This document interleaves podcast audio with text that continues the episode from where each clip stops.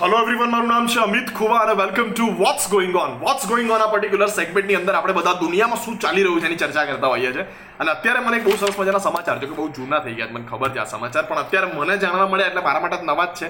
એ સમાચાર એ છે કે બિલ ગેટ્સે એમનું જે માઇક્રોસોફ્ટનું જે બોર્ડ છે, મતલબ મેનેજિંગ બોર્ડ છે, એ બોર્ડ છોડી દીધું. એટલે એમણે બિલ ગેટ્સે માઇક્રોસોફ્ટ છોડી દીધું.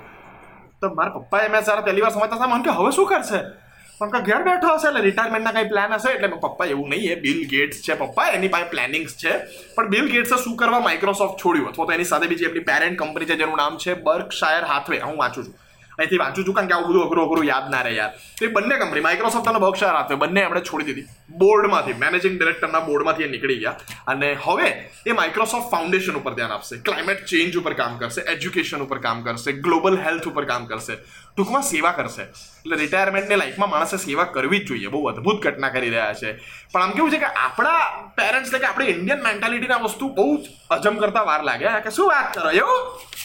એટલે હવે રિટાયર એની પોતાની કંપનીમાંથી રાજીનામું આપ્યું એટલે હવે કામ નહીં કરે. મેં કીધું, નહીં, એટલે કંપનીમાં હવે ના કહેવાય. તો પોતાની કંપનીમાંથી નીકળી ગયા. મેં કીધું, હા, એટલે એવું નીકળી ગયા કહેવાય. મારી બાજુમાં, બાજુના બાજુના મકાનમાં એક દાદા રહેતા મને પોતાની કંપનીમાં કાઢી મૂક્યા હશે ને એટલે આવું કર્યું. મેં નાના દાદા, એ બિલ ગેટ્સ છે. બહુ ધનવાન વ્યક્તિત્વ છે. તો મેં કીધું એવું કરે. મેં દાદા, એક કામ કરો, તમારી ઉંમર શું? મારી ઉંમર સેવન્ટી ફોર થઈ. મેં કીધું, કાકા, એક કામ કરો, તમે બી બિઝનેસમાંથી રિટાયર થઈ જાઓ. મેં કીધું, મને કે બિલ ગેટ્સ છે. મેં કીધું, હા, અને મારા બહુ બધા બિલ ગેટ ઉપર પડ્યા છે. મને કે, તું આ લાઇટ બિલ આ રાશનનું બિલ આ આનું બિલ મેં ના, બરાબર છે. તો મને કે, મારે આ ગેટ ઉપરના બિલ પૂરા કરવા પડે, હું બિલ ગેટ્સ નથી, તું તારા ઘર ભેગો થઈ જા. ઓકે વાત સાચી છે દાદાની. આપણે બધા બિલ ગેટ્સ નથી, એટલે આપણે બધા કદાચ એવું નહીં કરીએ, પણ ક્યાંક ને ક્યાંક જીવનનો થોડો કિસ્સો તો કાઢી શકીએ ને. એટલે જરૂરી નથી એના માટે સિત્તેર, પાસઠ, પચાસ સાઠ વર્ષના થઈ ગયા આપણે. આ પર્ટિક્યુલર એજ પર બી આપણે દિવસનો એકાદ કલાક કાઢીએ. એટલે તે સેવા કરો, એવું નહીં કહેતો હું. પણ કંઈક એવું કામ કરીએ કે જે ખરેખર લોકોના હિતમાં હોય. લાઈક જેમ કે હું સ્ટેન્ડઅપ કોમેડિયન છું, તો હું કમર્શિયલ કોમેડી કરું છું. વર્ષના મારા લગભગ સાઈઠ, સિત્તેર કે સો પ્રોગ્રામ થતા હોય. Depend on the year depend on the year તો એ પર્ટિક્યુલર સો પ્રોગ્રામ હું કમર્શિયલી કરતો પણ એકાદ બે પ્રોગ્રામ એવા કરું જેમાં મને મજા આવે, લોકોને મજા આવે અને કંઈક સારું કામ થાય. તો that's basically that part of Bill Gates in my side કે હું મારા, એ માઇક્રોસોફ્ટ ફાઉન્ડેશન માટે કામ કરે છે, હું મારા પોતાના ફાઉન્ડેશન માટે કામ કરી રહ્યો છું. તો ક્યાંક ને ક્યાંક તમે બધા જો થોડું થોડું વિચારો તો મજા આવી જાય બોસ શું કેવું તમારું?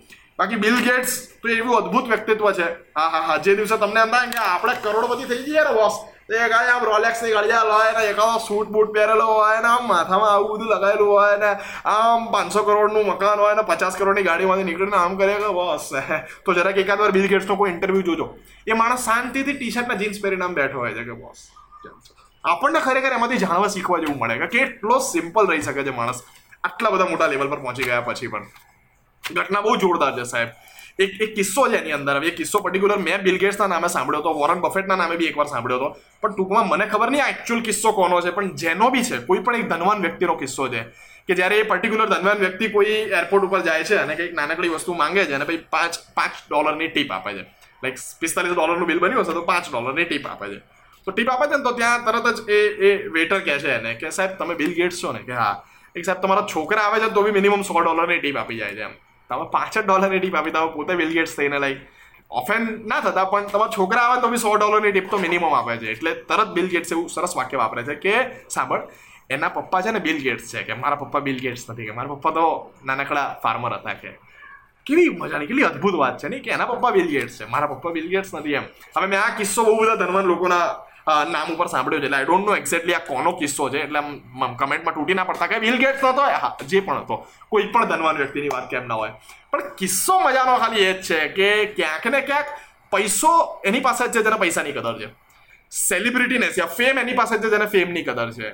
પરિવાર એની પાસે છે જેને પરિવારની કદર છે. એટલે જેને પરિવારની કદર નથી, એની પાસે પરિવાર નથી એવું કહેવાનો મારો ક્યાં એમાં ભાવાર્થ નથી. પણ જો તમારી પાસે હજી પણ પરિવાર છે તો એની કદર કરો. તમારી પાસે થોડો ઘણો પૈસો છે, તો એની કદર કરો. તમારી પાસે હજી સમય છે, તો એની કદર કરો.